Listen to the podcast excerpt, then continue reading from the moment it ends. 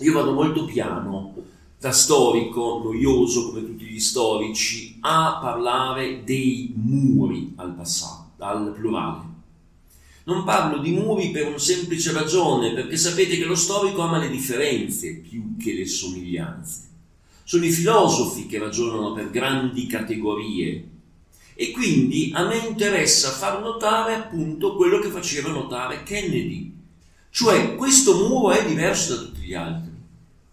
Perché la muraglia cinese, per prenderne uno politicamente neutro, ma simbolo di tutti davvero gli altri muri, serviva almeno in teoria per tenere dei nemici fuori.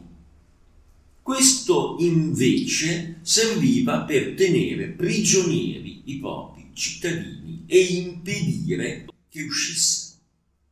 Quindi capite che c'è davvero il rischio di usare questo concetto di muro come una metafora onnicomprensiva, mentre in realtà conviene prima conoscere la realtà berlinese, dopodiché possiamo, consapevoli della specificità tedesca e berlinese, allargare questo concetto di muro al concetto di divisione ideologica, di spaccatura e quindi poi naturalmente farne un simbolo di intolleranza da abbattere.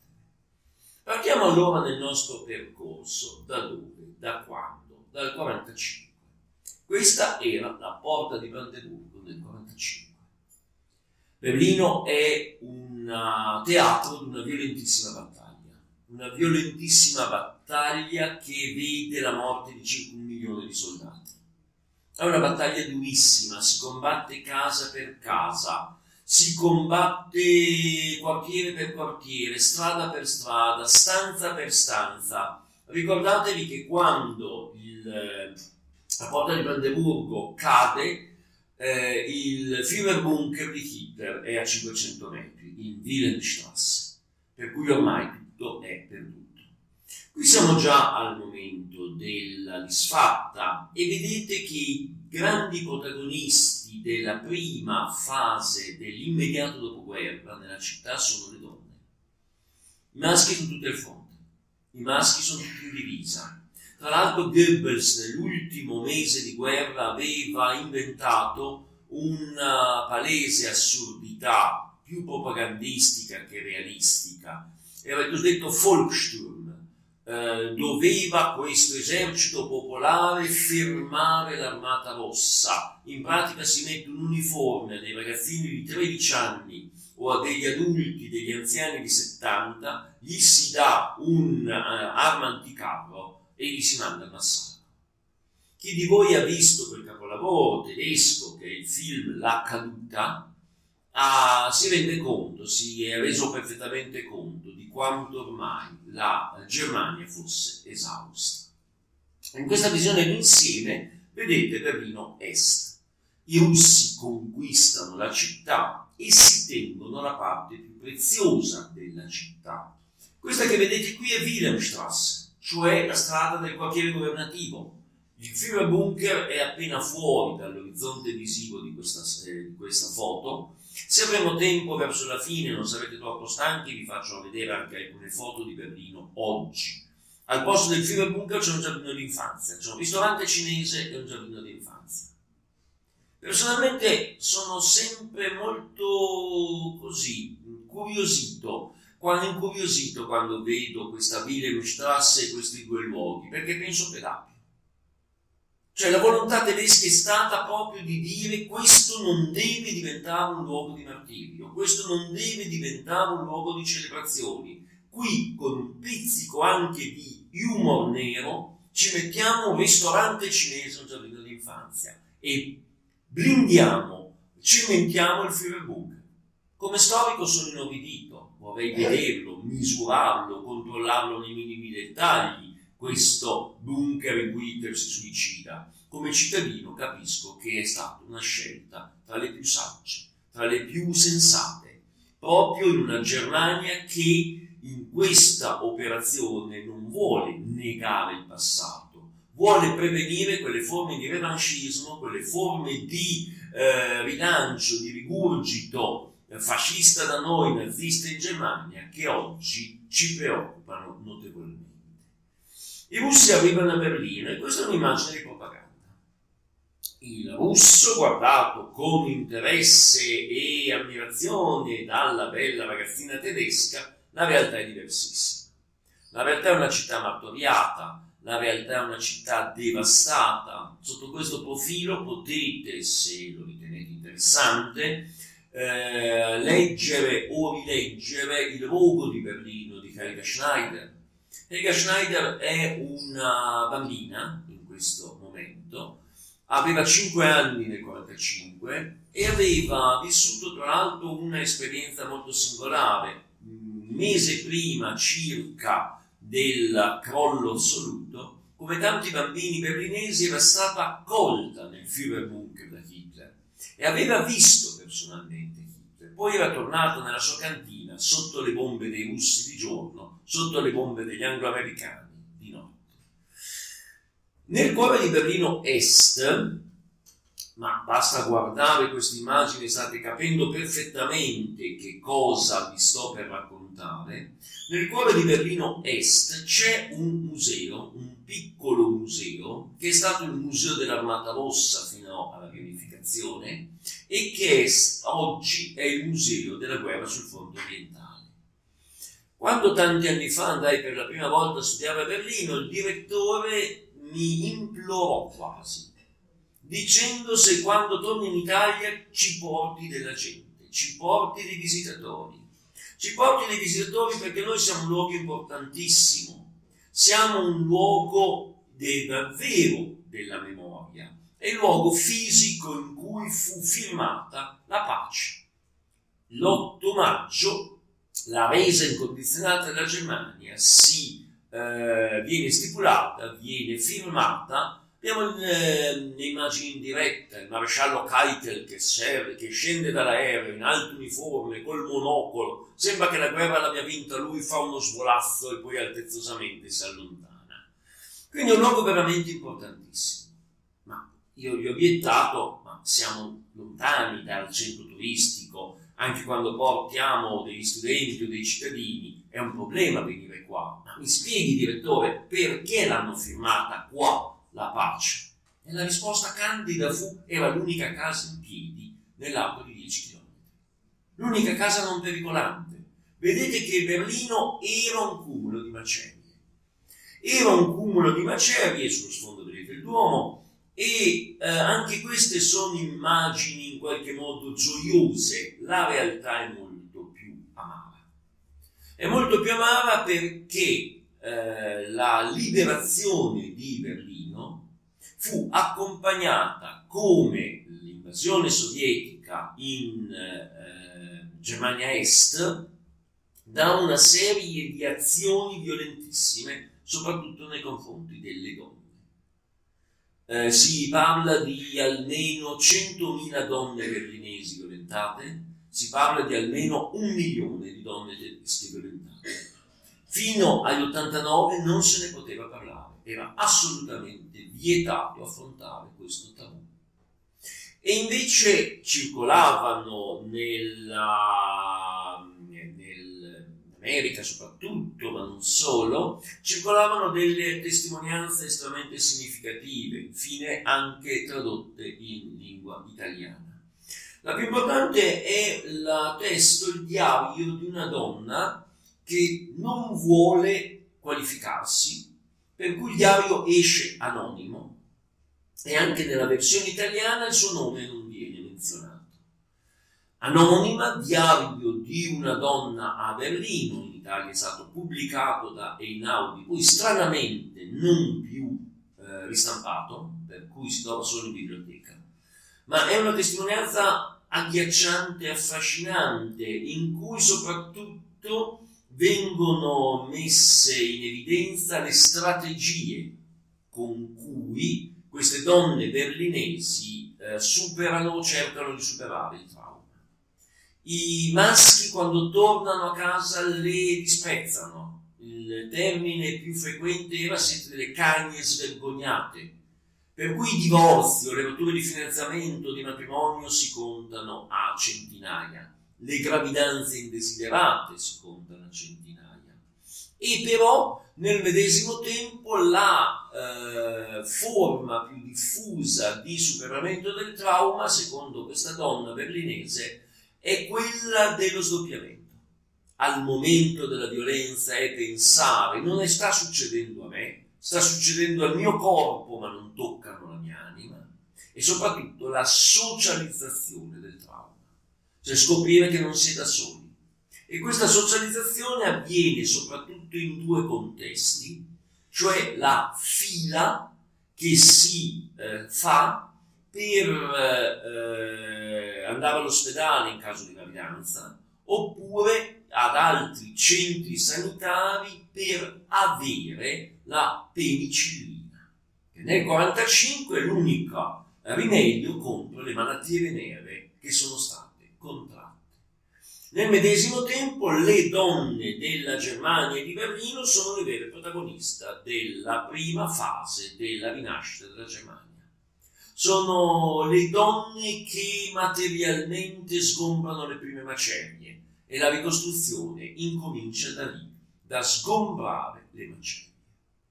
Intanto la Germania sul piano amministrativo viene divisa in tre e poi in quattro settori. Quattro settori che poi diventano due e vi spiego subito con questi. Innanzitutto dovete eh, avere consapevolezza di una leggenda. La leggenda di cui vi sto per parlare è la leggenda di Yalta. A Yalta non succede niente. A Yalta si ritrovano Churchill, Roosevelt e Stalin, ma non viene presa nessuna decisione davvero importante è una leggenda dire che a Yalta si sono divisi l'Europa a tavolino con un tratto di penna. A Yalta Stalin fa delle grandi promesse, eh, libere elezioni in Polonia e in tutti gli altri paesi, eh, si vuole ancora guardare più alla collaborazione, quindi si fanno delle grandi dichiarazioni di principio. La leggenda nera di Yalta la coniano prima Goebbels, la guerra non è ancora finita, in gennaio del 1945, e poi De Gaulle, perché la Francia non è stata invitata. Allora si dice, ecco, questi malvagi si stanno alle nostre spalle spartendo l'Europa. Per far, tra virgolette, tacere la Francia, d'altra parte ci si rende conto che il nuovo equilibrio in Europa senza la Francia non può reggere, si pensa ancora che sia l'Inghilterra sia la Francia siano grandi potenze, ben presto ci si accorge che sono grandi potenze esauste, in affanno minimo, allora a Potsdam, nell'altra conferenza che ha luogo in luglio, si prende la decisione di organizzare l'amministrazione della Germania in tre zone e poi si decide di aprire una quarta zona ricavata dall'area americana e di affidarla ai francesi. E allora in qualche modo la Germania viene divisa, ma attenzione perché in teoria la Germania è ancora una. Non si è ancora minimamente pensato di dividerla davvero. Semplicemente non esiste più uno Stato tedesco. Lo Stato tedesco è stato azzerato il Terzo Reich è stato spazzato via. Non esiste più, per riprendere terminologia che usavamo un minuto fa, una sovranità tedesca. E quindi, non essendoci più uno Stato, le quattro regioni in cui è stata divisa la Germania sono amministrate, governate da amministrazioni straniere. Ma ben presto ci si rende conto che l'Inghilterra e la Francia non sono assolutamente in grado di provvedere ai più elementari bisogni di una popolazione a cui manca semplicemente. Ed ecco che allora in Inghilterra si prende una decisione paradossale. Per tutta la guerra il pane non è stato razionato. Si comincia a razionarlo adesso perché ci si rende conto che bisogna dar da mangiare ai tedeschi, che si rischia di eh, trasformare la eh, Germania in una gigantesca emergenza umanitaria.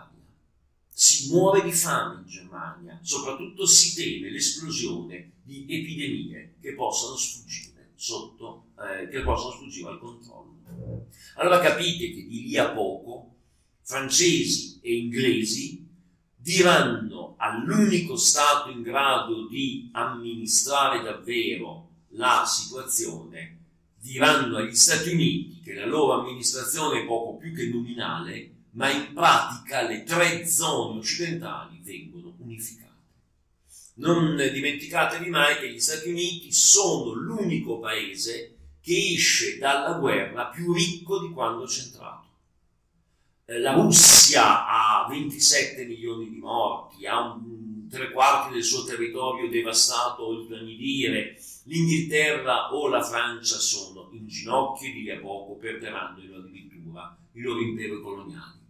L'unica capace di affrontare l'emergenza post-bellica per davvero sono gli Stati Uniti.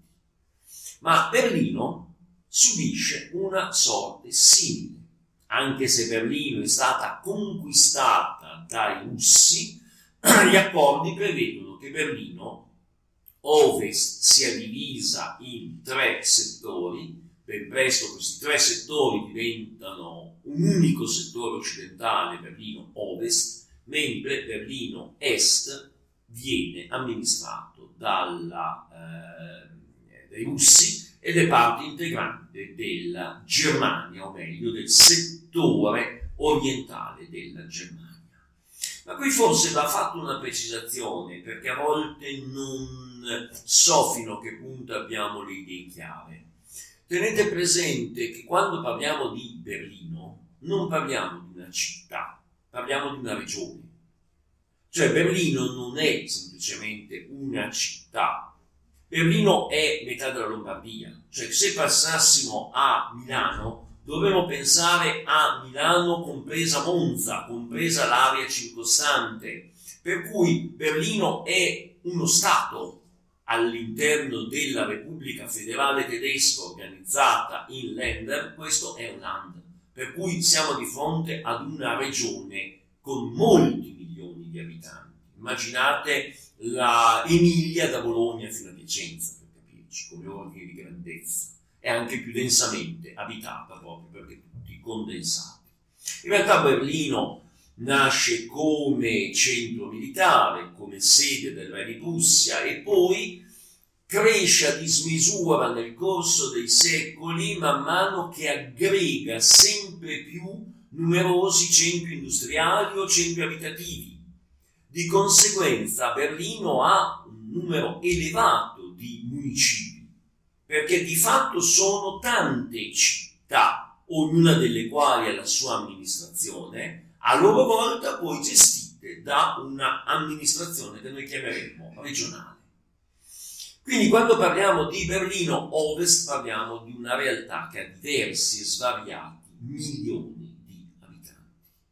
Ricordo questo dettaglio perché dovete tenere presente, andiamo indietro un secondo, che Berlino, la vedete qua, è dentro, incuneata nel cuore della Germania Est. Di conseguenza Berlino Ovest che abbiamo visto nell'immagine di prima è un corpo estraneo all'interno della zona sovietica. C'è un chiodo, una spina capitalista piantata nel cuore stesso, nel corpo stesso della Germania sovietica. Al che nel 1948 Stalin tentò il colpo gol. La città, vedete, qui è um, divisa, state per eh, abbandonare il Berlino Ovest, state per entrare nella Berlino Est, vedete che qui siamo nel settore francese, di là c'è il settore eh, comunista, però le possibilità di eh, passaggio erano estremamente facili e saranno estremamente facili fino al 61. Stalin allora nel 1948 prenderà una radicale decisione. Tenta di bloccare, perdonate, torniamo indietro un istante, tenta di bloccare tutte le vie terrestri o fluviali che collegavano la Germania ovest a Berlino ovest.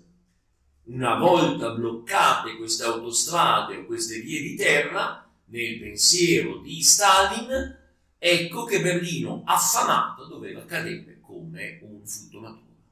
Per cui in pratica il disegno è mettiamo gli americani davanti a un fatto compiuto, vediamo come reagiscono, figuratevi se vogliono fare una guerra per Berlino. Ci lasceranno Berlino Ovest. E qui però siamo di fronte, eh, Vanni prima ricordava la crisi di Cuba, cioè siamo di fronte alla prima grande crisi della guerra fredda, dell'epoca atomica, non dimentichiamocelo mai, che ha una serie di caratteristiche ricorrenti, sempre identiche, che se mi concedete un minuto vi riassumo rapidamente. Diciamo che nelle crisi di guerra fredda si parte da una posizione di equilibrio, si parte da una posizione di sostanziale bilanciamento. Ma ecco che una delle due forze compie un atto di forza, una delle due potenze compie un atto di forza e altera l'equilibrio. In passato, nel 1914 o nel 1939, queste alterazioni dell'equilibrio, Hitler che invade la Polonia, l'attentato di Sarajevo, quant'altro, portavano alla guerra. Ma adesso non è così facile fare una guerra, perché c'è l'arma nucleare. Di conseguenza la potenza lesa, la potenza che ha subito danno e non vuole accettare il nuovo status quo, non vuole accettare la provocazione, cerca di lanciare un messaggio alla potenza che ha provocato.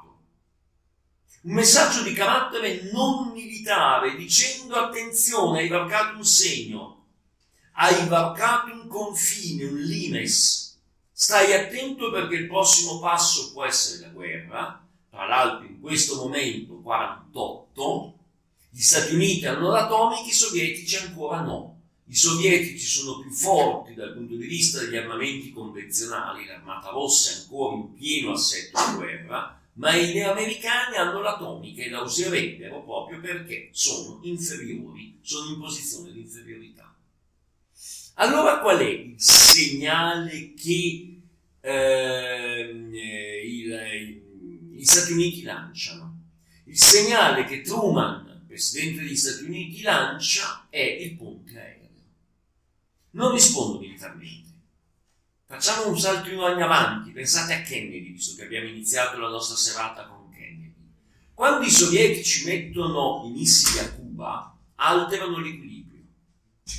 Da Cuba si può lanciare missili su tutta la costa americana su tutte le grandi città americane prima che arrivi una risposta statunitense. Quindi è inaccettabile. I generali premono per il bombardamento di Cuba, ma Kennedy sa che cosa vuol dire bombardare Cuba, aprire le porte dell'inferno. Quindi il messaggio che lancia Kennedy è un blocco navale al largo di Cuba. È un messaggio chiarissimo, ma di tipo non militare. Khrushchev capisce il messaggio e fa marcia indietro e libera Cuba dai missili. Qui allora cosa succede? Che gli americani organizzano un gigantesco imponente ponte aereo. Ponte aereo che ha dello stupefacente, che ha dell'incredibile, perché vuol dire per un anno circa, per più di un anno, rifornire una città di milioni di abitanti di tutto, dal carbone per il riscaldamento al latte condensato, ai viveri e ai quaderni per i bambini, agli aghi per le casalinghe che devono cucire. È una prova di efficienza tecnica formidabile. I russi non credono ai loro occhi dopo un mese, visto che questo ponte continua e non un solo aereo alleato, non un solo aereo anglo-americano viene abbattuto, perché sennò sanno che sarebbe la guerra, Il ponte aereo, tra l'altro, fa uso dell'aeroporto di Tempelhof e di altre piste che vengono in pratica ricavate nel centro di Berlino, ovest, in mezzo alle strade. Per cui è veramente qualcosa di eroico. Se andate a Berlino, ogni tanto, come monumento, trovate un aeroplano, in ricordo del blocco del 48. Al che Stalin riapre i collegamenti, riapre i collegamenti e sembra che la situazione sia tornata allo status quo. A quel punto però che cosa succede? Che la divisione della Germania è irreversibile. A est nasce una Germania comunista, addirittura potremmo dire stalinista, perché siamo nel 49, la Repubblica Democratica Tedesca, DDR, mentre in Germania Ovest, nei tre settori ormai unificati, nasce la Repubblica Federale Tedesca. La situazione sembra stabilizzata e va avanti in quel modo fino al 53. La DDR è la Repubblica dei lavoratori, vedete classico delle, la più classica delle icone del comunismo, lavoratore nel voluto, il lavoratore energico, il lavoratore che deve dare nuova linfa vitale al socialismo e dall'altra parte un sistema capitalistico. Il problema è che nel 1953 muore Stalin e Khrushchev decide di cambiare linea politica. Khrushchev decide di cambiare linea politica e annuncia immediatamente che eh, aprirà una nuova eh, politica verso le campagne, i contadini sono stati grandi eh, sfruttati, se volete, i grandi ehm, eh, penalizzati anche fisicamente, ne muoiono milioni, della politica di Stalin, annuncia che la Unione Sovietica produrrà più beni di consumo e cercherà di elevare il tenore di vita, proprio mentre Khrushchev fa questi annunci propagandati ampiamente anche in DDR, proprio mentre Khrushchev fa questi annunci, il governo della DDR dichiara che bisogna aumentare la produzione, bisogna aumentare le ore di lavoro, aumentano i prezzi dello zucchero, della carne, di altri beni di prima necessità. A Berlino la popolazione esplode. Ed ecco che abbiamo scene che siamo abituati a collegare con l'Ungheria del 56. Invece, come vedete, siamo a Berlino il 17 giugno del 53. Una grande eh, protesta popolare schiacciata dai carri armati sovietici.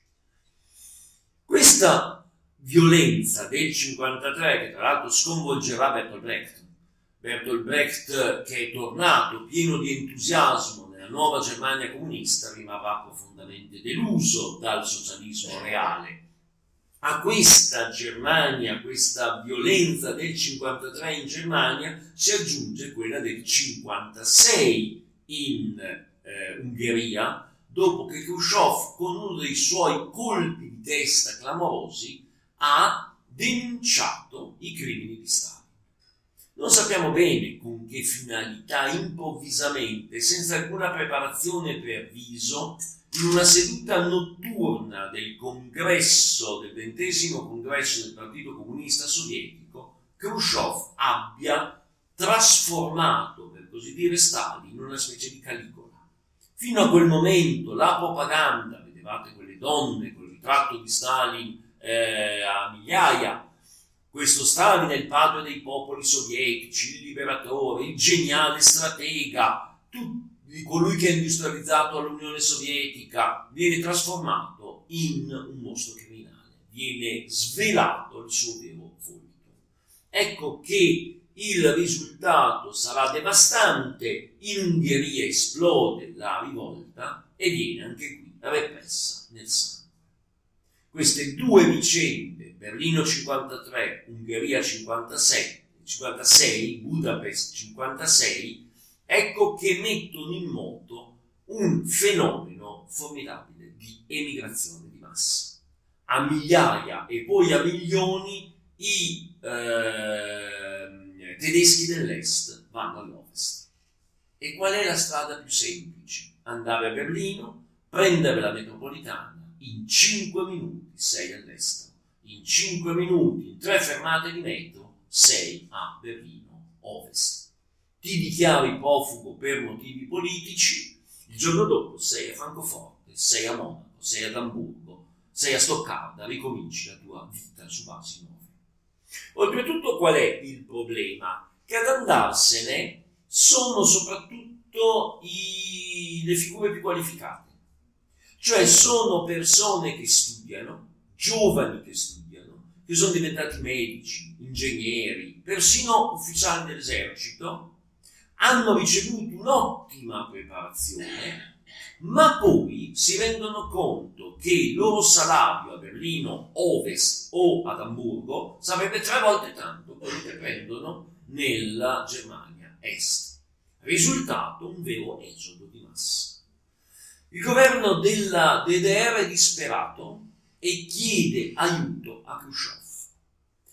La risposta è ok, se volete potete costruire il muro, ma ad un patto il patto è che questo muro sia costruito sul territorio di Berlino Est e che Berlino Ovest non venga nemmeno sfiorata, neanche per un centimetro.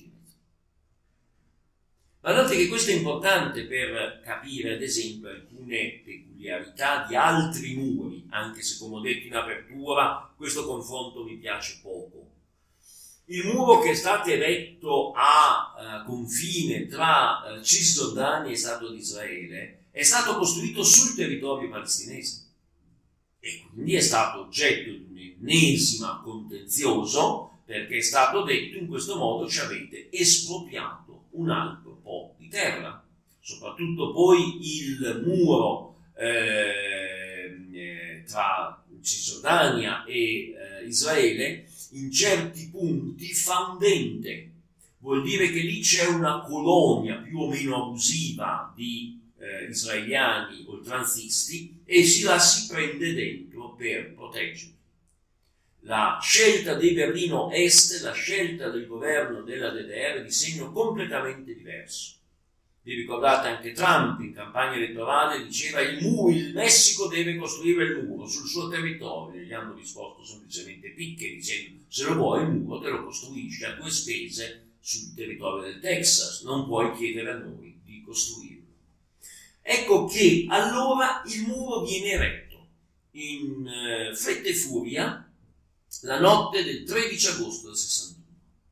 Non appena il eh, governo ha l'ok di Khrushchev, chiedo scusa allo streaming mondiale, ma eh, pazienza, mi devo cavare la giacca perché ho caldo, eh, non sono un uomo da spettacolo, avete già capito. Il, nel momento in cui viene costruito questo muro, il, nel momento in cui c'è l'ok di Khrushchev, il governo Honecker dà ordini, vengono bloccate, blindate tutte le eh, fermate della metro che eh, collegano Berlino Est e Berlino Ovest, questo vengono blindate, non si può più scendere, e eh, filo spinato ovunque, in tutti i valichi. Da, nel giro di pochissimo tempo si passa da questo primo, la prima barriera, non posso ancora chiamarla muro, da questo primo sbarramento in filo spinato a, mure in, a, muri, a un muro vero e proprio in mattoni che viene costruito in maniera un po' artificiale, un po' rapida, finché possibile c'è gente che fugge. Questa probabilmente è la foto più famosa, una delle foto più famose della guerra fredda. Questo soldato della DDR che approfittando del fatto di essere stato messo a sorveglianza di un valico e essendo facilissimo ancora questo valico da superare, lo scavalca e si dichiara profugo per motivi politici. Intanto la eh, Berlino Est aveva cercato di darsi una immagine tecnologica.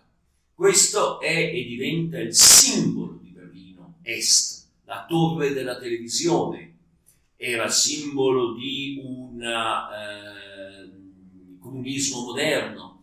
Tra l'altro, visto dal basso, questa torre della televisione evoca un razzo, evoca i successi spaziali della Unione Sovietica. Siamo nel 61, vi ricordo che lo Sputnik è del 58, seguiranno a ruota la cagnolina Laika e Gagarin ed è stato l'unico momento, seppur breve, in cui gli Stati Uniti hanno guardato con profonda angoscia quello che succedeva in Unione Sovietica. È il momento in cui tutti e due hanno eh, ormai forgiato la bomba H all'interno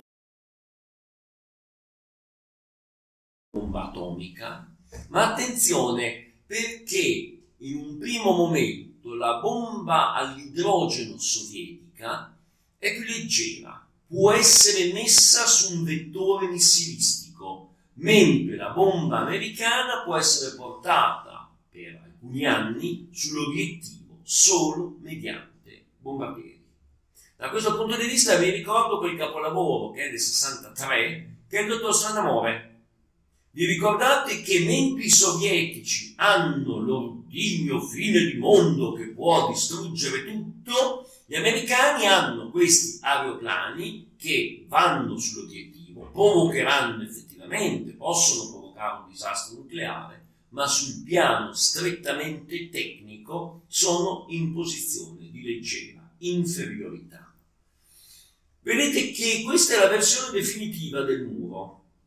Questa è la versione definitiva del muro, in qualche modo questa foto è poi diventata il simbolo di quello che la DDR voleva essere, cioè un paese all'avanguardia, ma quello che poi materialmente è stato una prigione, soprattutto a Berlino. E qui però dobbiamo fare una precisazione importante. Voi siete sicuramente più furbi dei miei studenti, quindi a voi queste cose forse non ve le devo spiegare. Ma i miei studenti, quando provo a spiegare loro il muro di Berlino, dicono: Sì, poi cosa state a spiegare? Il muro di Berlino è come una rete da pallavolo, è come una rete in un campo da tennis. Sbagliatissimo. Sbagliatissimo perché se lo guardate, il muro è questo. Il muro quindi ha, sto dicendo una sciocchezza, lo capite subito, ma una dimensione circolare, ovviamente multirregolare, no? Ma circolare nel senso che deve circondare tutta Berlino Ovest, perché abbiamo detto che questa Berlino Ovest è come un chiodo conficcato nel corpo della Germania Est, per cui a Berlino Ovest è ovvio che la strada più comoda è il metro dalla porta di Brandeburgo, da Alexanderplatz fino a Potsdamerplatz ma da Berlino Ovest posso entrarci anche da tutti gli altri punti cardinali della Germania Est. Quindi il muro di Berlino è in realtà questo andamento circolare. Il risultato è che è più lungo di 160 km. E quindi è davvero, se fosse solo una rete da pallavolo, non avrebbe queste dimensioni. Invece ha un andamento di 160 km Così come dobbiamo subito precisare un altro concetto. Questo è il muro che vedete dalla Germania ovest, questo è il lato ovest, infatti vedete che di là c'è la torre della televisione. Fra un minuto però cercheremo di capire che questa barriera in qualche modo, esagero un attimo ma ci capiremo fra un minuto, è poco più che simbolica. Cioè non è quello il muro è un complesso molto più articolato, complicato, anche difficile da superare. E vedremo un istante che è preceduto da una lunga fascia, da un'ampia fascia. Ecco perché poi nel cuore di Berlino ci sarà, di caduto il muro, una fascia di circa un chilometro e mezzo su cui i grandi architetti potranno scatenarsi fosse solo il muro sarebbe una strisciolina, invece la fascia del muro è una fascia che comprendeva almeno 500-700 metri a est e per ragioni diverse anche a ovest, per ragioni diverse perché nessuno osava costruire in un'area in cui potevano cadere delle eh, fucilate contro chi tentava di fuggire. Qui abbiamo un altro problema, questa foto ci evoca un altro eh, aspetto del problema. Vi ho detto prima che eh, il eh, muro viene costruito sul territorio dell'est. Gli americani non sanno come reagire. Non sanno come reagire perché non è come nel caso di Cuba un'aggressione. Non è come nel caso della prima crisi di Berlino del 48 una violazione clamorosa degli accordi che prevedevano il regolare rifornimento di Berlino Ovest. Qui il problema è che è una faccenda di politica interna che è stata risolta in modo brutale e drastico, ma i berlinesi dell'est, i berlinesi perdon, dell'ovest non sono stati minimamente toccati, se non a livello di fattori di famiglie o altre cose ugualmente gravi, ma sul piano, chiamiamolo così, del diritto internazionale è stata presa ogni precauzione. Ben presto si cerca di fuggire dal, eh, dalla Germania Est e si cerca di farlo finché il muro non ha la sua versione definitiva, finché in qualche modo c'è ancora una serie di passaggi. Queste sono le prime due vittime del muro, non sapremo mai quante sono, le stime oscillano tra 135 e 170, soprattutto perché molte persone tentano anche la via di fuga per l'acqua, per la Sprea, per il fiume che attraversa Berlino. E di questi spesso si perdono le tracce, sono dispersi più che morti in senso militare del termine. Quindi abbiamo questo numero ufficiale di 135, però variabile ed è possibile che ulteriori ricerche o studi li portino avanti. Tutte queste foto sono prese in Bernauer Strasse. Bernauer Strasse è il museo all'aperto del muro.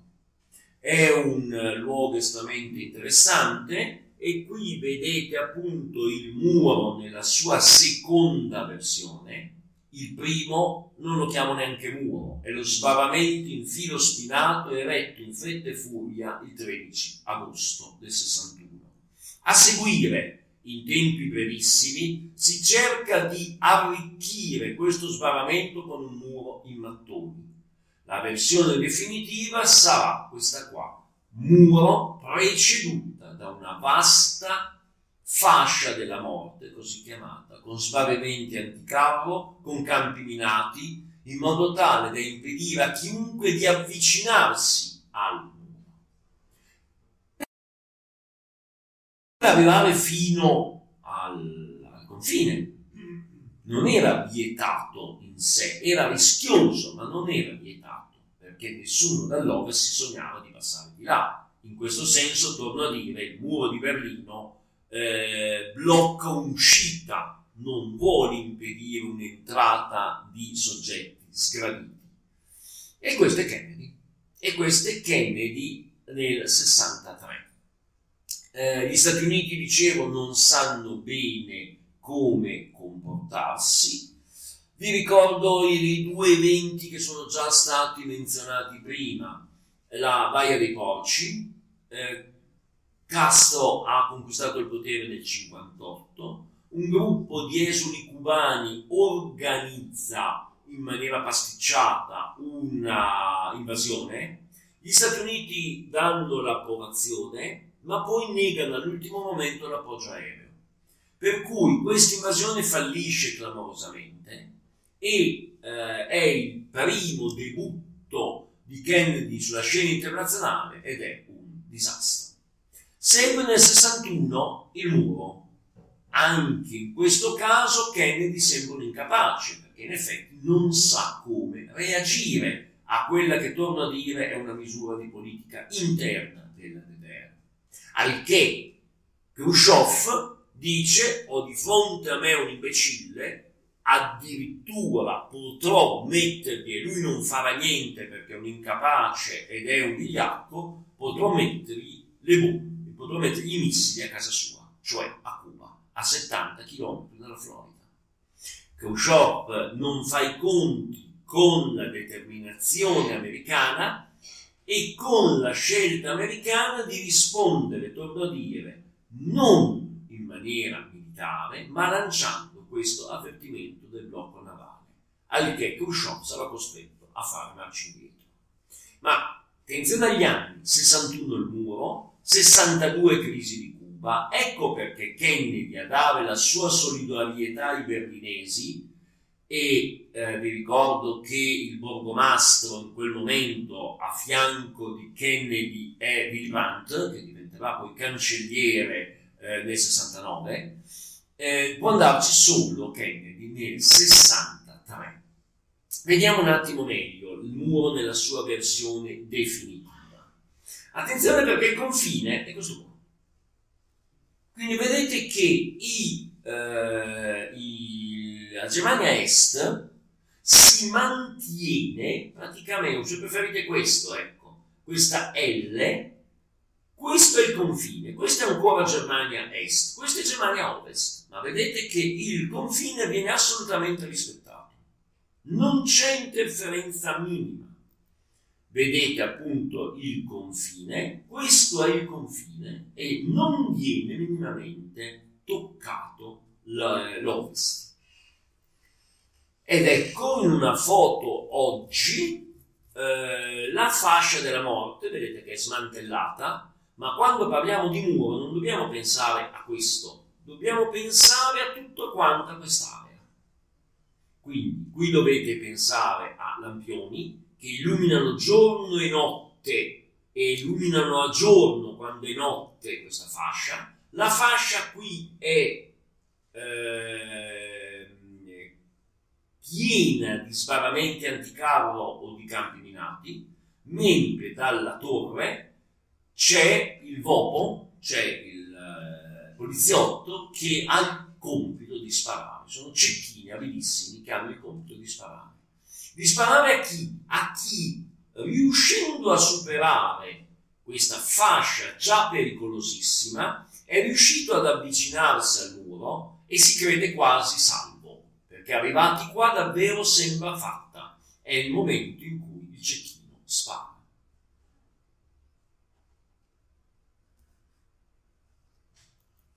Abbiamo una foto eccezionale. Abbiamo una foto eccezionale di un matrimonio Qui siamo a Berlino Est, il matrimonio viene, eh, durante il matrimonio viene effettuata una foto sul balcone e il fotografo a suo rischio, per pur di prendere la sposa, vedete che fotografa anche la fascia della morte e il muro. È una delle rare foto che abbiamo della fascia della morte vista dal, da Berlino Est, proprio perché una zona militare vietatissima da fotografare le torrette di controllo, questi siamo sempre su Bernauer Strasse, e vedete che nel 85 viene distrutta questa chiesa perché ostacolava eh, la vista ai cecchini.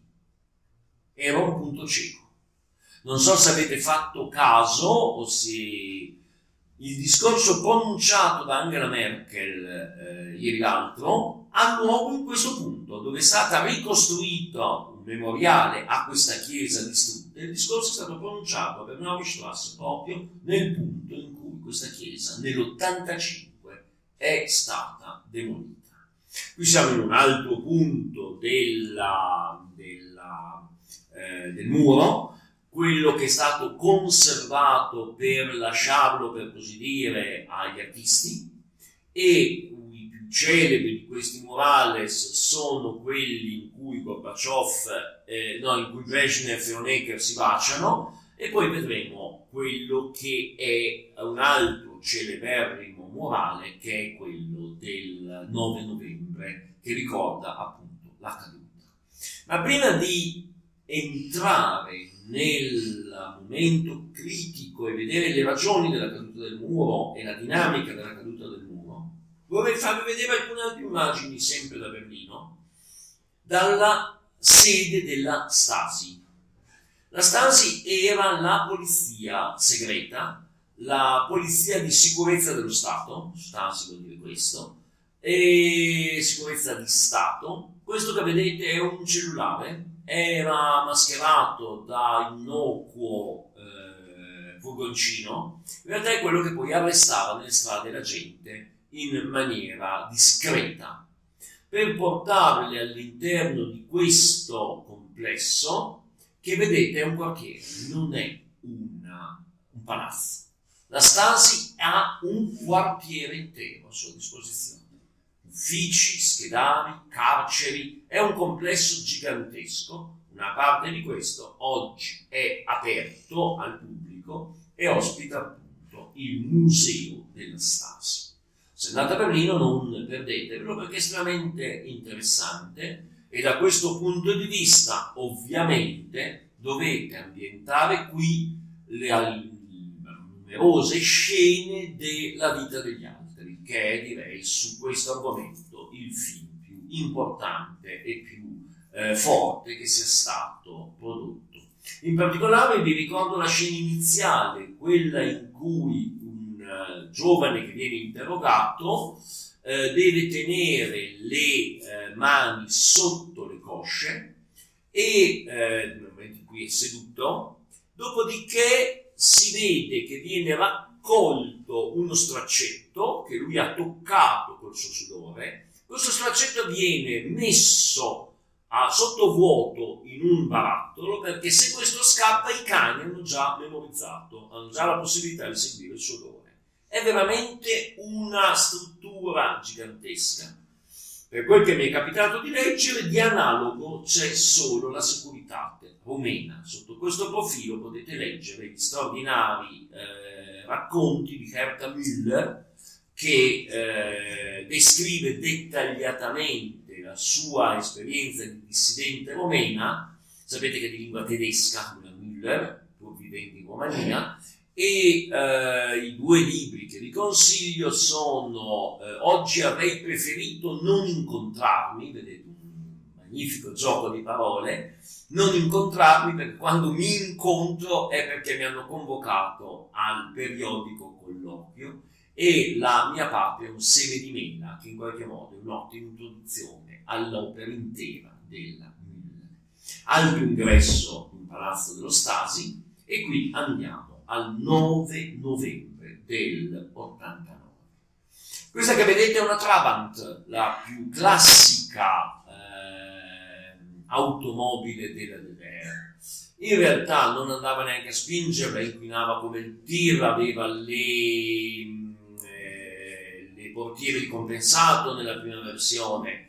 È un oggetto adesso di culto nel senso che è molto tipica e caratteristica. Era il tentativo di rispondere alla motorizzazione di massa tipica della società dei consumi occidentali, perché all'interno della DDR si tentò disperatamente, verrebbe da dire, titanicamente, di far concorrenza alla Germania federale. Naturalmente per certi versi era una concorrenza patetica, però nello stesso tempo, se pensate che la Romania, soprattutto negli ultimi anni Ottanta, moriva letteralmente di fame, cioè non aveva un minimo vitale, ecco che due stati a cui il blocco sovietico teneva in modo particolare ha cercato di comprarli, per così dire, la Cecoslovacchia dopo il 68 e la DDR, ecco che almeno c'era una abbondanza di generi alimentari e si cercava di contrabbandare tutto questo per progresso. Naturalmente, se confrontato col modello capitalistico, non c'era storia. E qui andiamo a cercare, vedere cosa sta succedendo. Nel 1989 si celebrano i 40 anni della, della Repubblica Democratica in realtà è il canto del cigno questa parata, perché appunto il 9 novembre crolla tutto. Crolla tutto come e perché. In verità in maniera abbastanza curiosa. È il 1989. Vi ricordo che Gorbaciov è al potere in URSS da tre anni, dal 76, Gorbaciov eh, fa, introduce una serie di riforme che poi non andranno in porto perché non impediranno il crollo dell'URSS. Tuttavia questa perestroica, questa riforma amministrativa del suo sistema, questa glasnost, questa trasparenza, questa libertà di stampa e di parola, vengono rapidamente imitate in Polonia e poi in Ungheria. E l'Ungheria sarà proprio il fattore decisivo.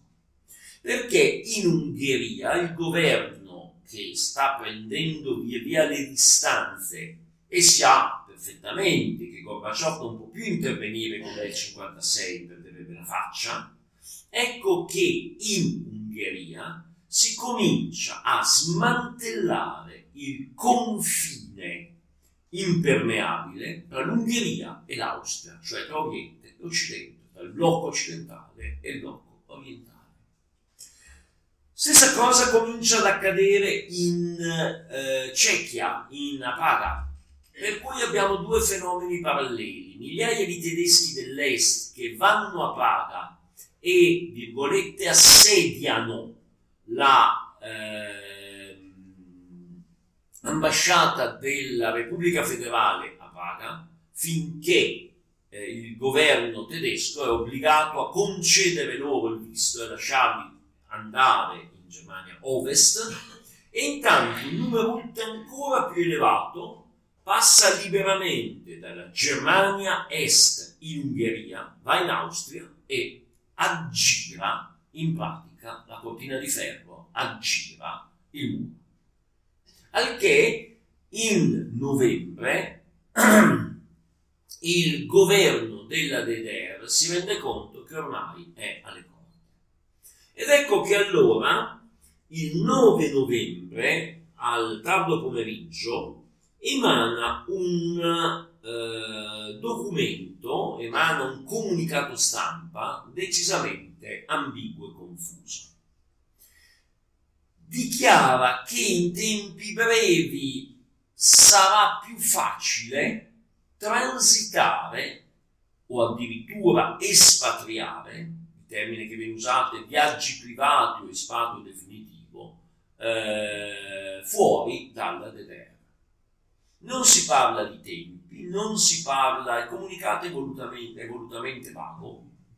Quando questo Günther Schabowski si presenta alla conferenza stampa, legge in modo meccanico, freddo da funzionario di partito, questo comunicato e sembra che la cosa finisca lì. È un prendere tempo. Ma un eh, eh, giornalista italiano altoatesino, siamo il 9 novembre dell'89, alza la mano e chiede ma eh, da quando questo provvedimento sarà entra in vigore?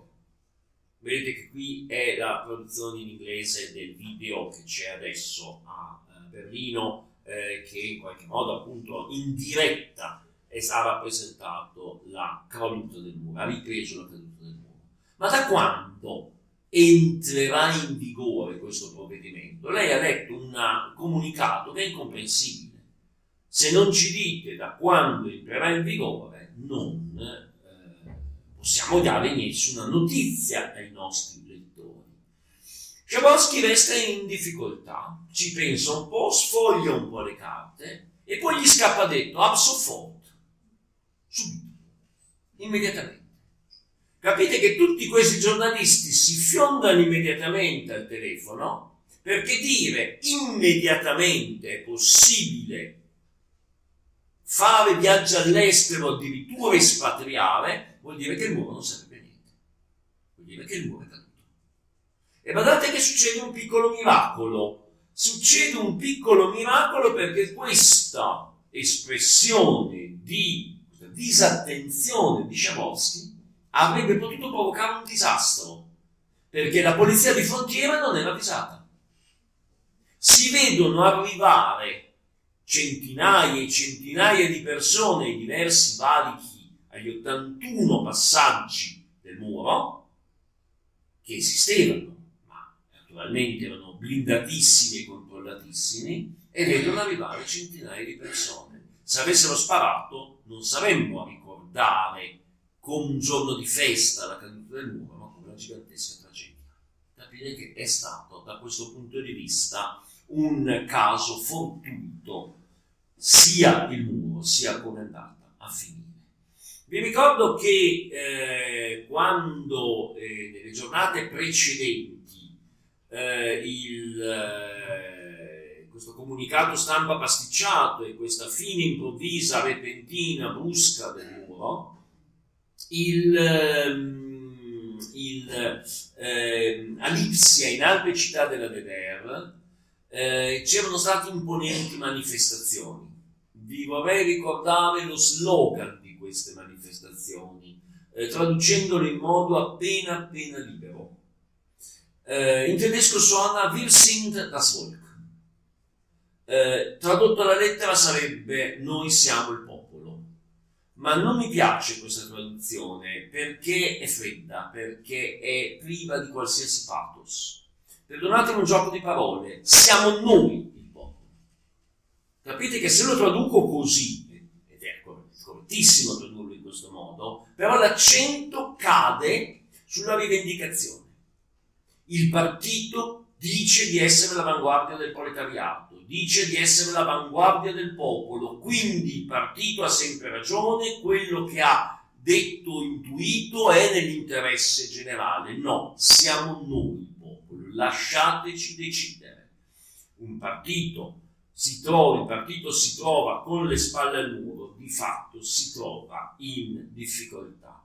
Oggi quello che resta del muro è questo percorso, scusate qui è abbastanza, non vedo il, il, il forse questo, lo stesso, non importa, e vorrei solo a questo punto farvi vedere un paio di altre immagini di Berlino, se mi sopportate ancora. Vai giù in fondo. Vado giù in fondo, non so dove, ma ci vado giù in fondo. Giù, giù, giù, giù, giù. Ecco, questo qua, va bene. Vorrei solo raff- presentarvi tre cose ancora Ecco, per dirvi che allora, un anno più tardi, lo slogan eh, Wir sind das Volk diventa Wir sind ein Volk. Cioè, noi siamo un solo popolo. Chiaramente si tende subito all'unificazione. Kohl è il grande protagonista di questa proposta, di questo progetto unificatore, guardato con perplessità da molti eh, governanti eh, francesi, inglesi, persino italiani, ma la Germania proprio per questo motivo prende una serie, fa una serie di scelte estremamente mirate. Prima scelta. La prima scelta sarà comunque di trasformare Berlino nella capitale della nuova Germania. Berlino, badate, è eh, a 80 km dal confine adesso, perché i sovietici hanno obbligato la Polonia a spostarsi verso ovest di 300 km circa. Una città come Breslavia oggi si chiama Wroclaw ed è polacca, ma era Slesia tedesca per, eh, fino al 45. Berlino in posizione eccentrica, ma viene presa la decisione di trasformarla in capitale della Germania unificata. Seconda decisione, eh, Kohl si affretta a precisare che non ha la minima intenzione di mettere in discussione il confine con la Polonia. Cioè non ci sono contenziosi da eh, mettere in discussione. Punto. Per noi il confine è quello e lo accettiamo perché vuol dire accettare le conseguenze della guerra che noi stessi abbiamo provocato.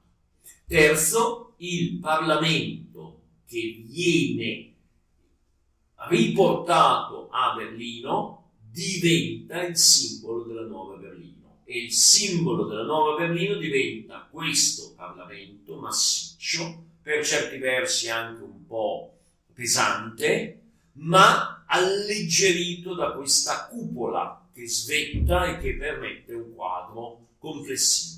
Per cui il simbolo della nuova Germania deve essere un Parlamento, deve essere una cupola di un Parlamento e non deve essere più la porta di Brandeburgo, simbolo militaresco prussiano. Infine, vedete questa è la cupola, vedete infine che a due passi dal Parlamento e dalla sua straordinaria cupola trovate il monumento allo Shoah. La nuova Germania unita è o voleva essere una Germania che pensa al passato, che guarda al futuro ma pensa al passato. Questo grande monumento ha una serie di valenze simboliche estremamente importanti. Eh, personalmente mi piace mettere a fuoco il fatto che con queste eh, steli squadrate ci permette di ricordare che la Shoah non fu un'esplosione di collera, ma qualcosa di pianificato, qualcosa di razionale, cioè uno Stato intero con tutta la sua burocrazia e le sue forze armate finalizzate allo sterminio. Nel medesimo tempo, vedete, può essere anche letto a titolo simbolico come un'immersione nel male, nel cuore della eh, violenza.